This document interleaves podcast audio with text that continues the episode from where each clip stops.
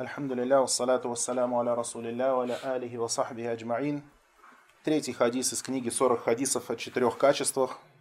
Ан Аби Хурайрата радиаллаху анху قال Сообщается от Абу Хурайра, да будет доволен им Аллах, что посланник Аллаха, саллаллаху алейхи вассаляма, сказал «Тункахуль мар'ату ли арба» На женщине женятся из-за четырех качеств. Лималиха, вали хасабиха, вали джамалиха, вали диниха, фадфар бидати дин тарибат ядак.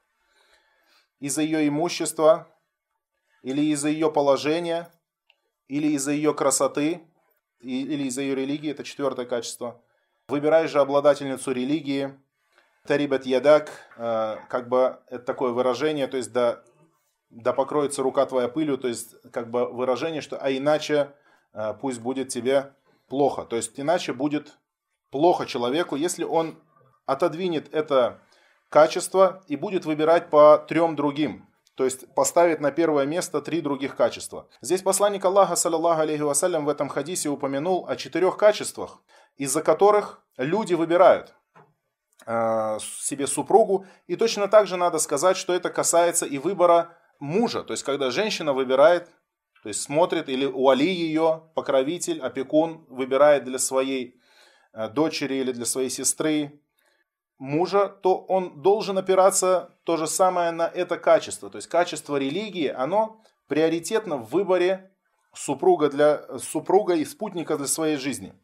Посланник Аллаха, саллаллаху алейhi сказал, что на женщине женятся из-за четырех качеств. И первым сказал из-за богатства. То есть, когда человек э, выходит в какую-то богатую семью, то есть берет себе супругу из богатой семьи или она сама по себе богатая, намереваясь улучшить свое благосостояние.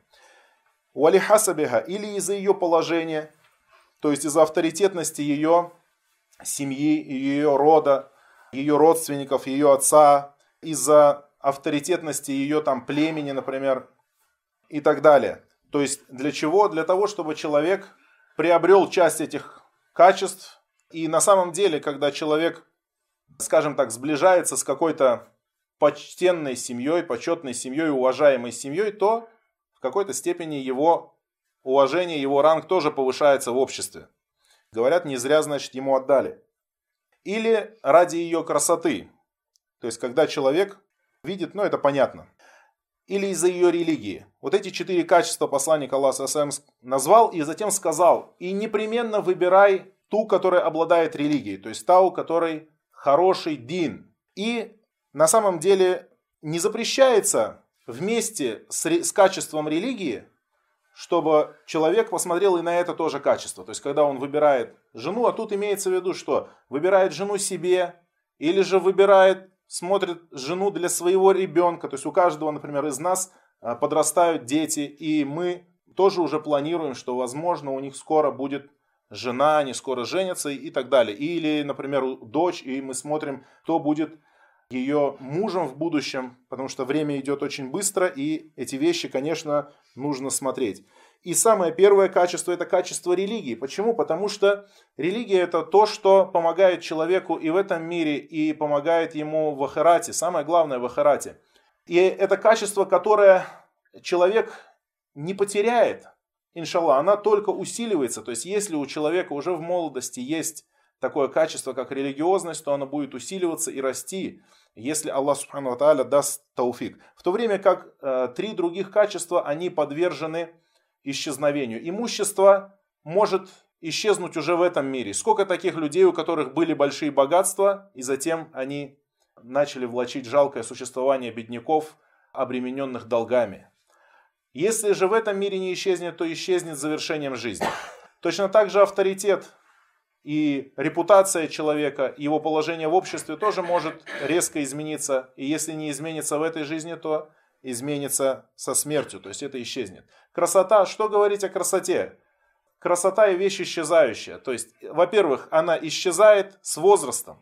Во-вторых, она исчезает с привыканием. То есть, когда человек привыкнет уже он уже не видит этой красоты, для него это уже становится обыденностью. В то время как религия украшает человека всегда. Чем больше религия, тем человек становится лучше, красивее, и это более способствует укреплению супружеских отношений.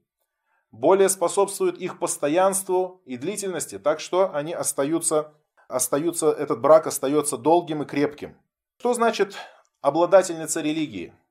Во-первых, это подразумевает под собой постоянство в совершении обязательных элементов религии.